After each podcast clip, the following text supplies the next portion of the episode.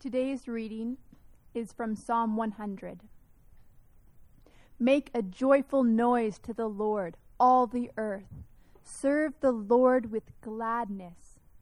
Come into his presence with singing. Know that the Lord, he is God. It is he who made us, and we are his. We are his people and the sheep of his pasture. Enter his gates with thanksgiving and his courts with praise. Give thanks to him. Bless his name. For the Lord is good. His steadfast love endures forever, and his faithfulness to all generations. This is the word of the Lord. Thanks be to God.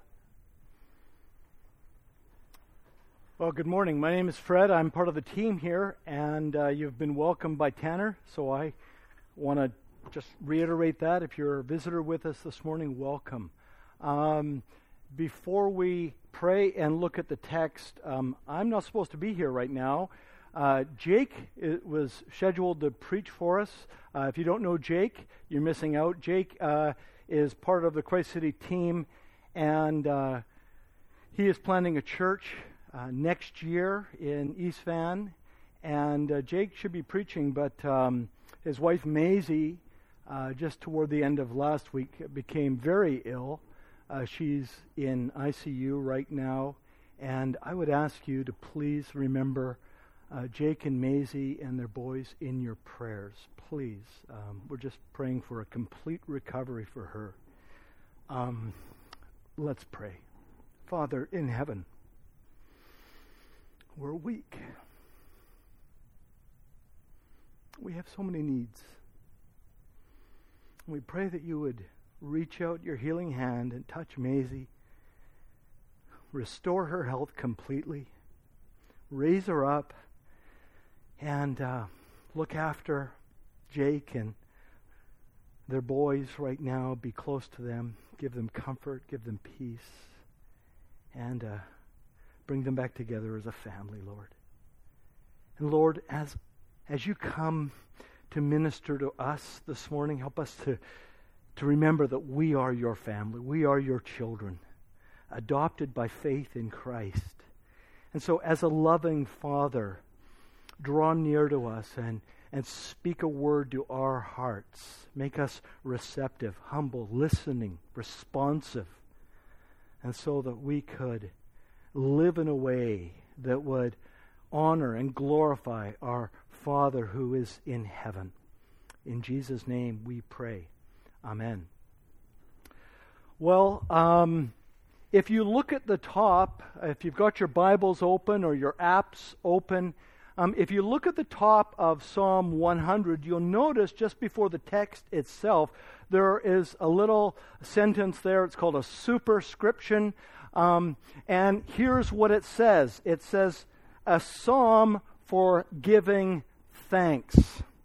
A psalm for giving thanks. Now, when I was a kid, um, my parents would, would drill it into me to be thankful, to say thanks. Whenever somebody did something nice for me, I was to, to acknowledge that and, and be very clear thank you very much. And I remember a couple of times when I didn't, my father would turn me around and walk me back to the salesperson or, or the person that had just done something for me and make me look them in the eye and say, Thank you.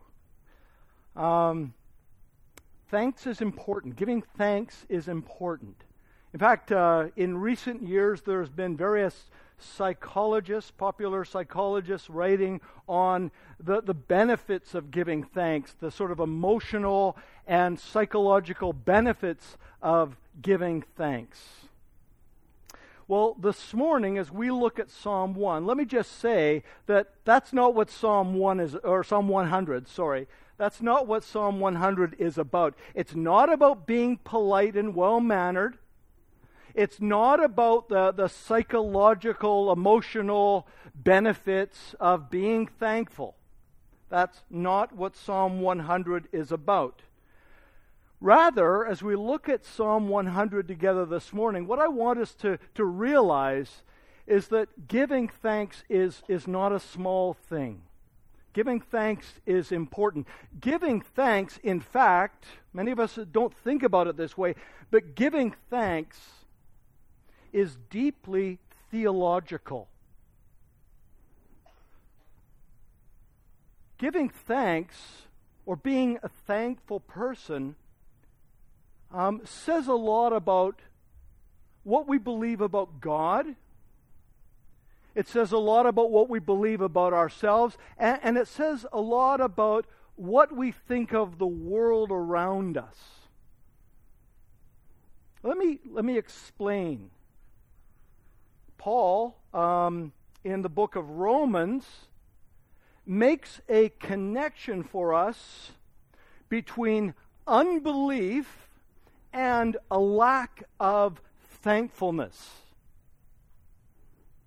In Romans 1, verses 20 and 21, he says this God's invisible attributes, namely his eternal power and divine nature, have been clearly perceived ever since the creation of the world in the things that have been made. So they, he means unbelievers, people that are suppressing the truth about God in unrighteousness, he says, so they are without excuse. Here's why. Verse 21. For although they knew God, they did not honor him as God or give thanks to him. But they became futile in their thinking, and their foolish hearts were darkened. So here's what Paul is saying Paul is saying that everybody, everywhere, knows God. He's saying that everybody knows God because God has made himself known to everyone through the creation, the things that have been made. The creation bears witness to God, namely, his eternal attributes his invisible attributes, his eternal power and divine nature. So everybody everywhere knows God, Paul is saying, but we refuse to honor him as God, and we refuse to honor him as God by refusing to give him thanks. That's the nature of unbelief. And Paul says that that lack of thankfulness to God is evidence against us, and that is why we have no excuse. No one will say on the day of judgment, I didn't know. There wasn't enough evidence. There is evidence everywhere for everyone, always. And one of the ways that we should respond to that evidence, that clear witness of God's power and presence, is by being deeply thankful.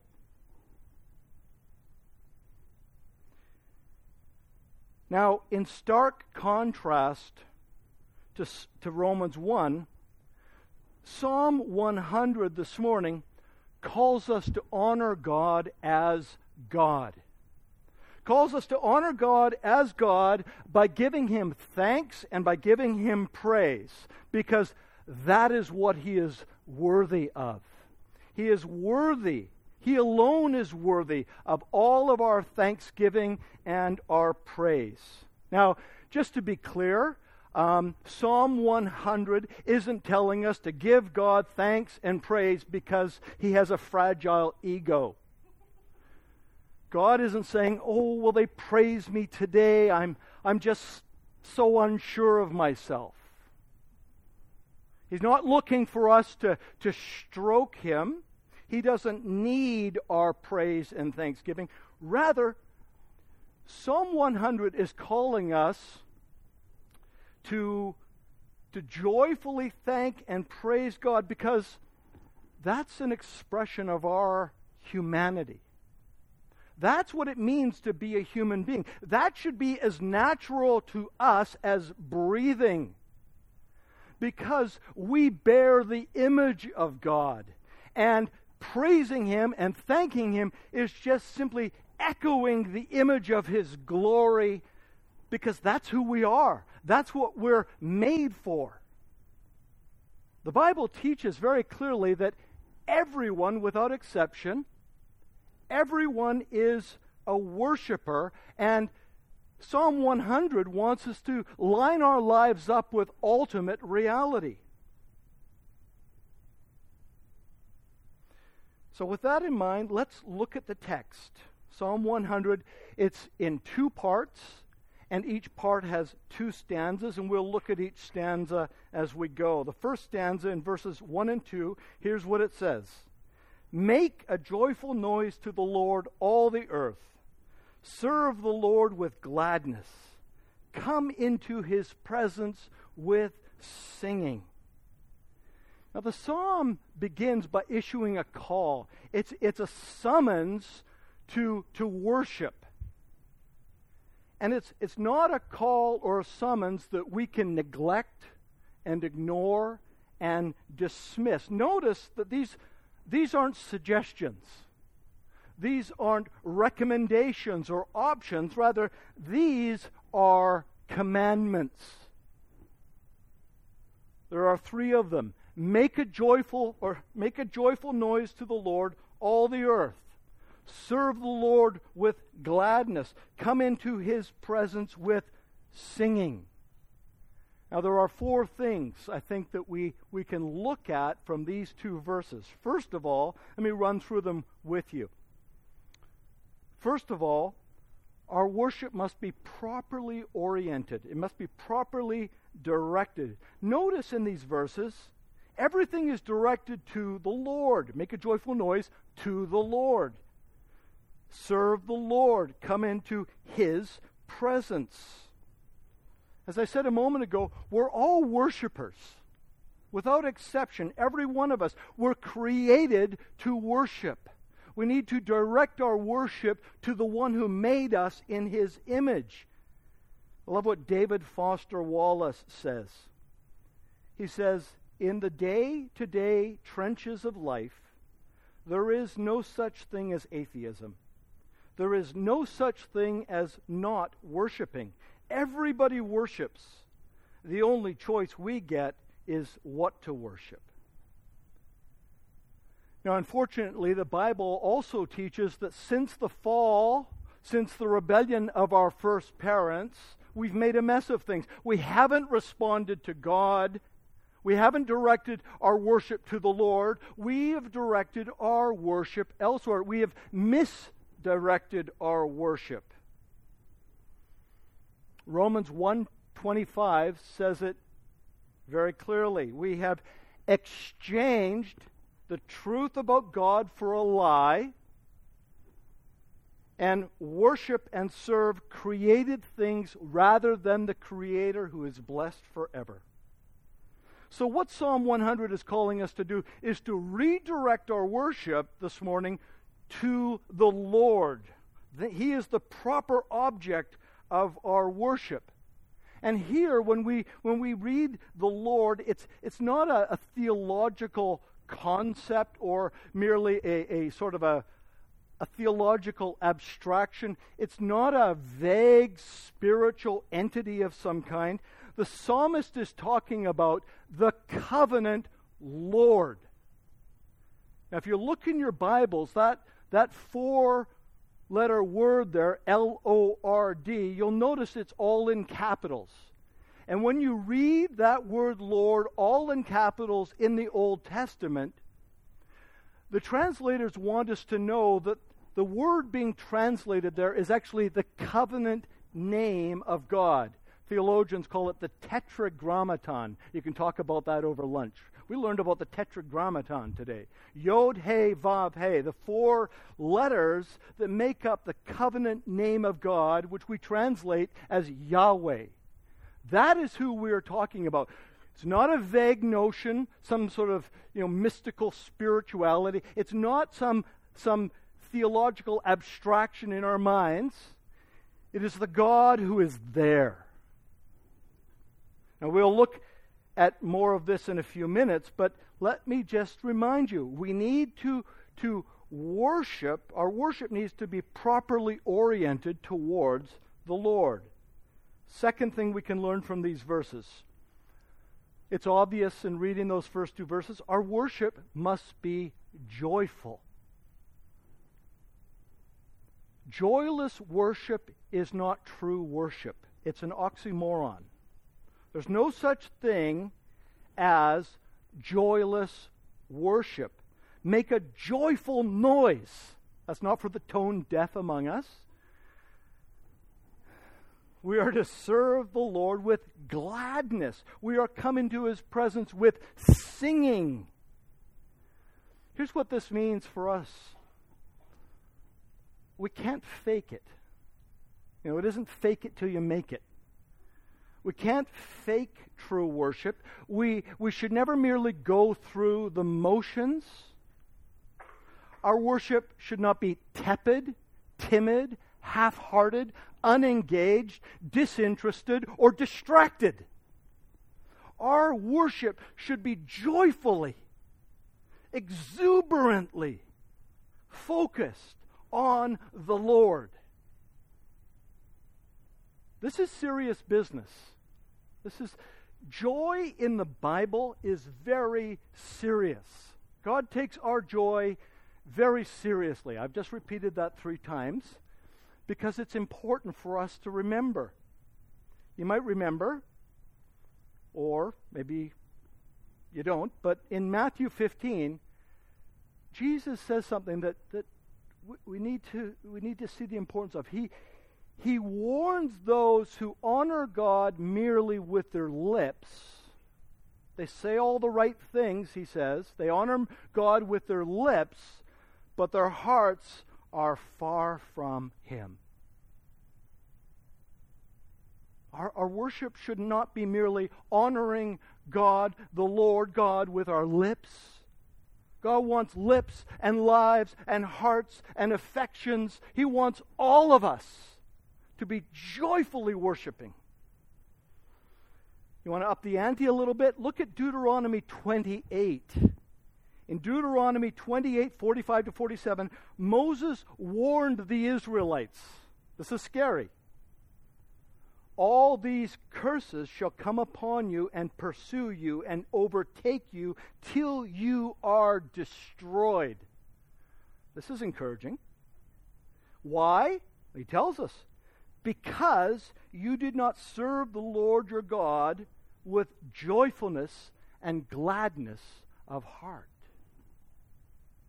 Did I mention that our joy is serious? Our, our worship must be joyful. Number three, our worship should be inviting. Look again at verse 1. Make a joyful noise to the Lord, all the earth.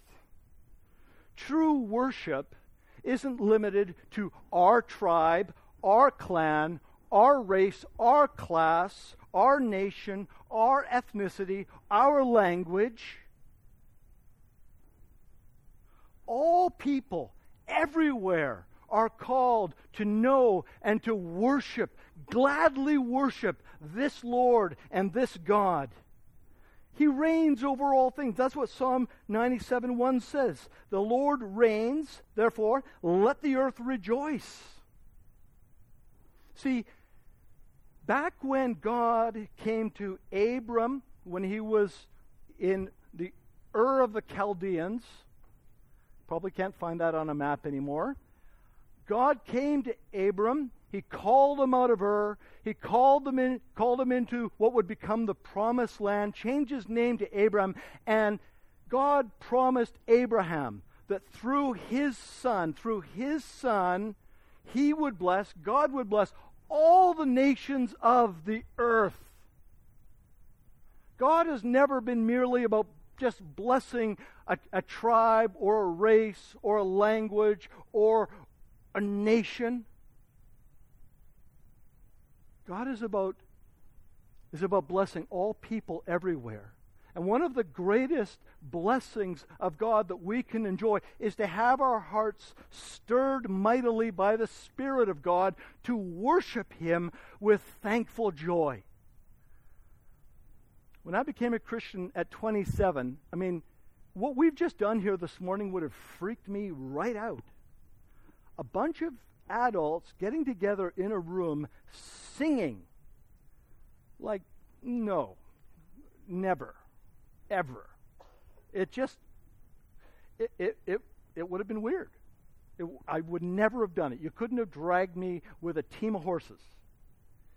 And then I became a Christian, and I found myself strangely, joyfully joining together with all these other people in this room, singing songs.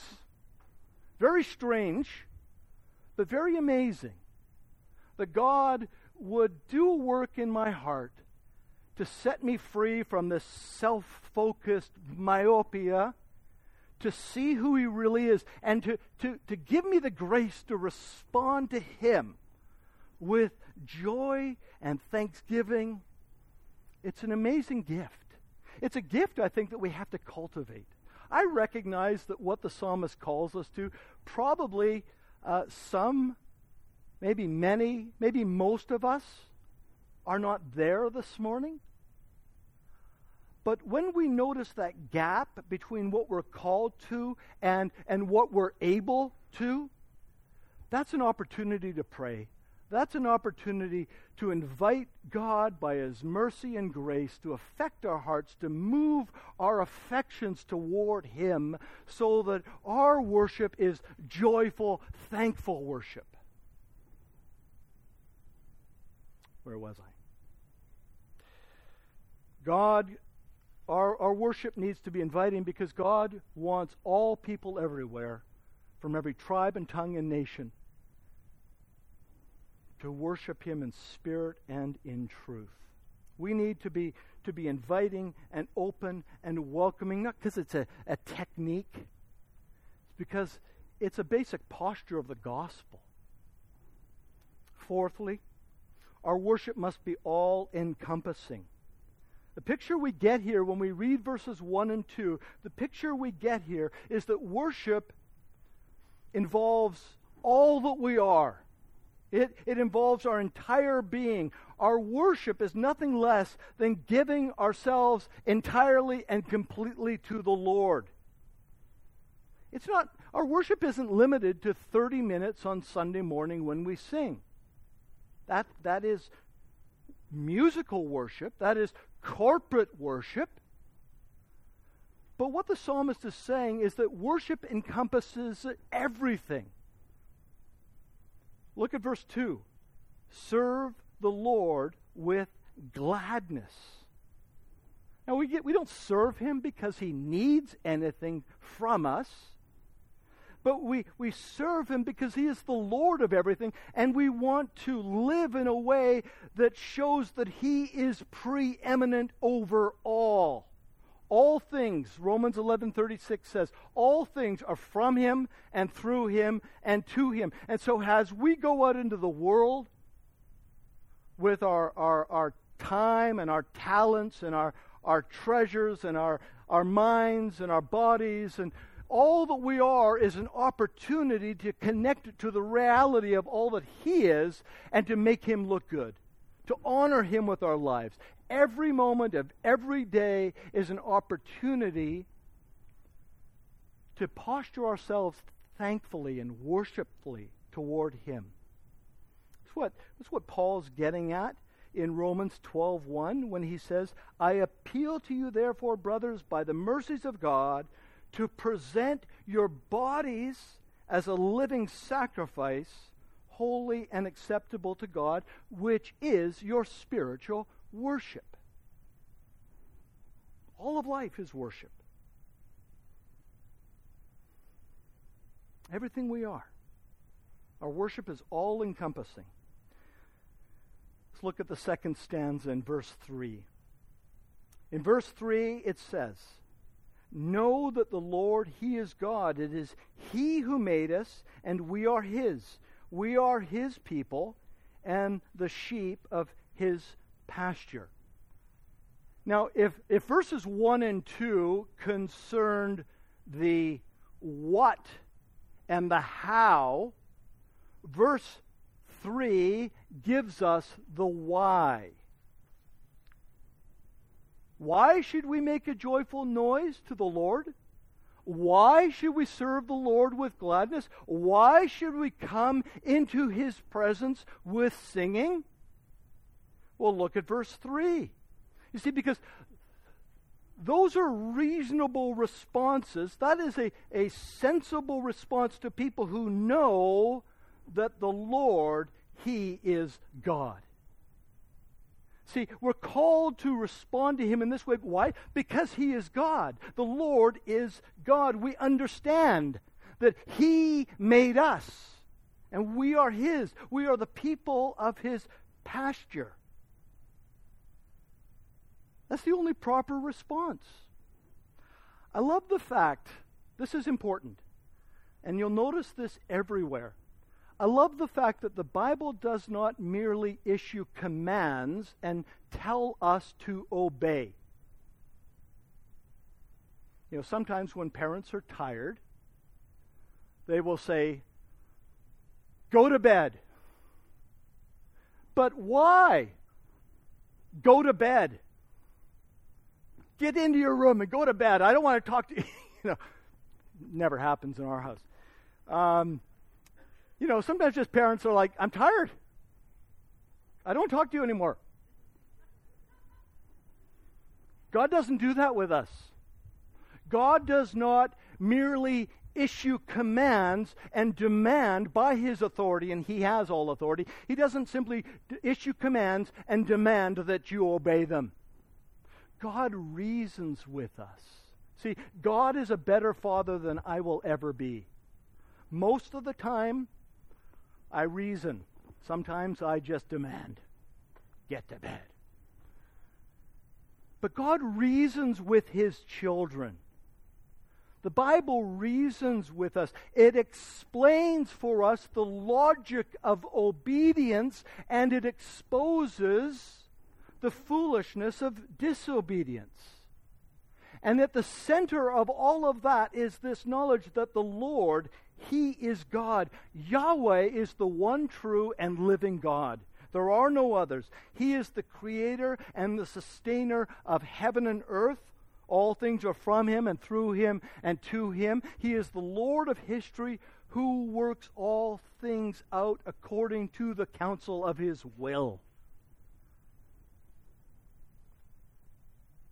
He is the Lord who redeemed Israel out of their slavery in Egypt and established a covenant with them at Mount Sinai and then shepherded them into the promised land.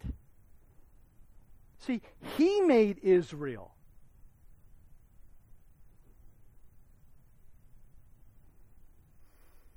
We are who we are. You are who you are this morning. Why? Because of Him, because of the Lord. You're not a self made person, you're a God made person. That's what Psalm 100 is teaching us. We're dependent upon Him for, for everything. The book, the Bible from Genesis to Revelation, is, is all about God seeking and saving a people a people who were, who were lost and, and, and finding them and bringing them in and making them His people, giving them His identity, renewing them by His Spirit. We are His people, the sheep of His pasture. We don't belong to us, we belong to Him. He provides for us, He protects us, He guides us, He cares for us. And if this was true of Israel, how much how much greater is this for us? In John 10, Jesus says, I am the good shepherd. And how does he show his commitment to the sheep? How does he show his care for his sheep? He lays his life down. He lays his life down for his sheep. He lays his life down for his people in order to bring us into the, the pasture of His presence by the Holy Spirit.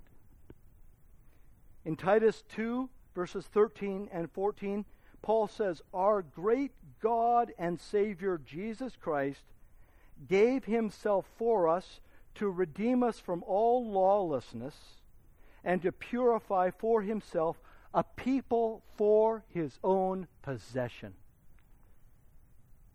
You belong to God. If your hope is in Christ this morning, you belong to him. Rest in that. I love what 2 Corinthians 5:17 says. If anyone is in Christ, he is a new creation. The old has passed away, the old is gone. Behold, the new has come. Now, these are all amazing, wonderful reasons for us to worship the Lord with joy and gladness and singing. Third stanza, verse 4. Verse 4 calls us to enter his gates with thanksgiving and his courts with praise, to give thanks to him and bless his name. See, we don't, we're not thankful for the psychological benefits of it. We're not thankful merely because it's polite and well mannered. We're thankful because it is a proper response to the Lord for all that He is and all that He has done for us.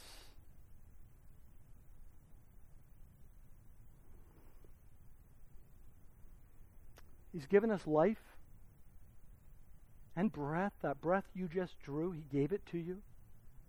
He's given you everything your friends, your family, your health, your clothing, your possessions. There's nothing that you have that He hasn't given to you. Bible says that in him we live and we move and we have our entire being. And through Christ, through faith in Jesus Christ, you have forgiveness, the forgiveness of all your sins. You have reconciliation. You are, you are welcomed now by a loving Father into his very presence. Much more than the Israelites ever knew or could have dreamed of. We have forgiveness, we have reconciliation, we have redemption, but the most precious to me is adoption. Adoption through Jesus Christ, the Son of God. We are the children of God. That's the only person that has any right to address God as Father. The person that has come into his family through adoption by faith in Jesus Christ. We've been saved. We have been reconciled. We have been redeemed. We have been forgiven by the sheer grace of God alone. How thankful should we be? This isn't horizontal thankfulness like you say to the, the, the, Starbucks barista when they add that little extra in your drink, you know. See, I always order a grande and a venti cup because they always give you a little more. Thank you. It's not that kind of thanks. It's good to be thankful. But this is, this is not human thankfulness, horizontal thankfulness. This is vertical thankfulness. The Lord is the one before whom and to whom we should be continually thankful. Do you see how natural? If, if you're getting the message of Psalm uh, 100, this should just be the most natural thing about us. Paul says in 2 Corinthians 9:15, "Thanks be to God what for? For his indescribable gift." For his indescribable gift.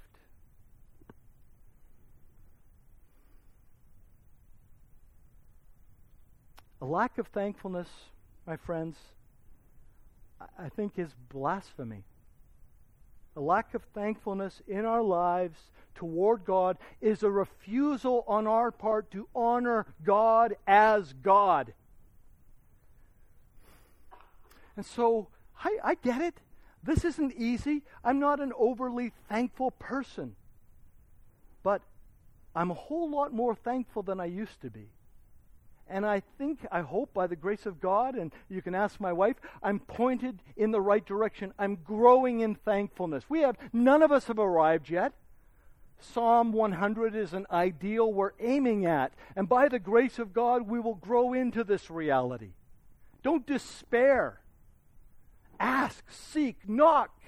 Appeal to God to, to affect your heart, to know this joy, to be a thankful person who's aware, continually aware of all that you have from your loving Father in heaven. Last stanza, verse 5. I love it. He reasons with us again. He doesn't just tell us to be thankful, he gives us reasons to be thankful. Look at verse 5. For, because the Lord is good. The older I get, the longer I follow Jesus, the more precious that simple statement is. The Lord is good. The Lord is good. Let that hit you this morning. The Lord of your life, your shepherd, the who laid down his life for you. What I mean, if that isn't enough to show you his goodness, but but he didn't stop there. He, God, who did not spare his own son, but delivered him over for us all. How will he not also with with him, with Jesus, graciously give us all things? God is so good his steadfast love, his covenant love, his never ending, always and forever love, his steadfast love endures forever. And his faithfulness to us, his faithfulness is to all generations. It'll never run out. There's no expiry date. You know, like that milk that you left in the back of your fridge and you look it out and you, oh, that's from three weeks ago. There is no expiry date to God's steadfast love and faithfulness, his hesed ve'emet. There is no limit. There is no end. It's always and forever, never quitting, never stopping. God is more committed to his promises and his people than we can ever begin to dream or imagine. The Lord is good. He can be trusted should rest our hearts in this great truth. He works everything for our good. Even right now, for Jake and Maisie and their kids. They might not be able to see it right now, but somehow, some way, there will be there is good being woven into their lives right now.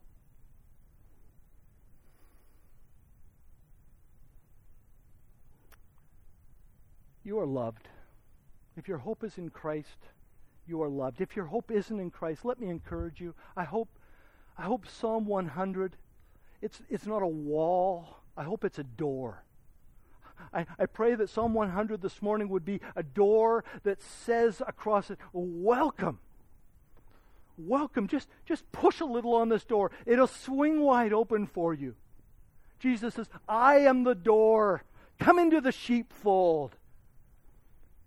Jesus and his never failing love toward us is demonstrated through the sacrifice that he made for us and our sin on the cross at Calvary. And then and then breaking the power of sin breaking the power of Satan he triumphed over death through his resurrection. He is the door. Come to him.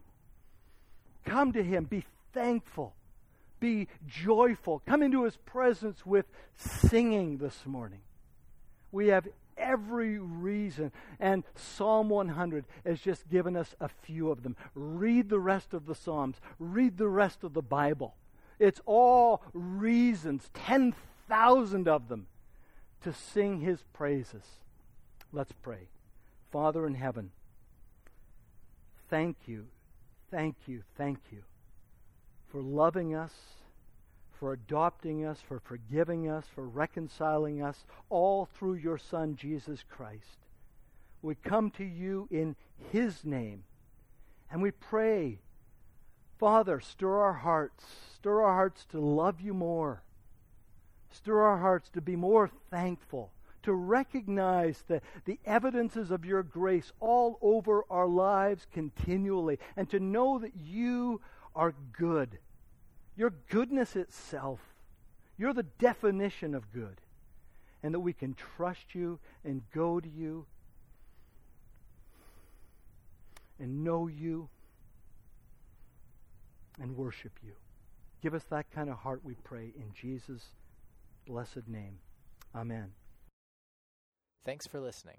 For more information about Christ City Church in Vancouver, please visit christcitychurch.ca.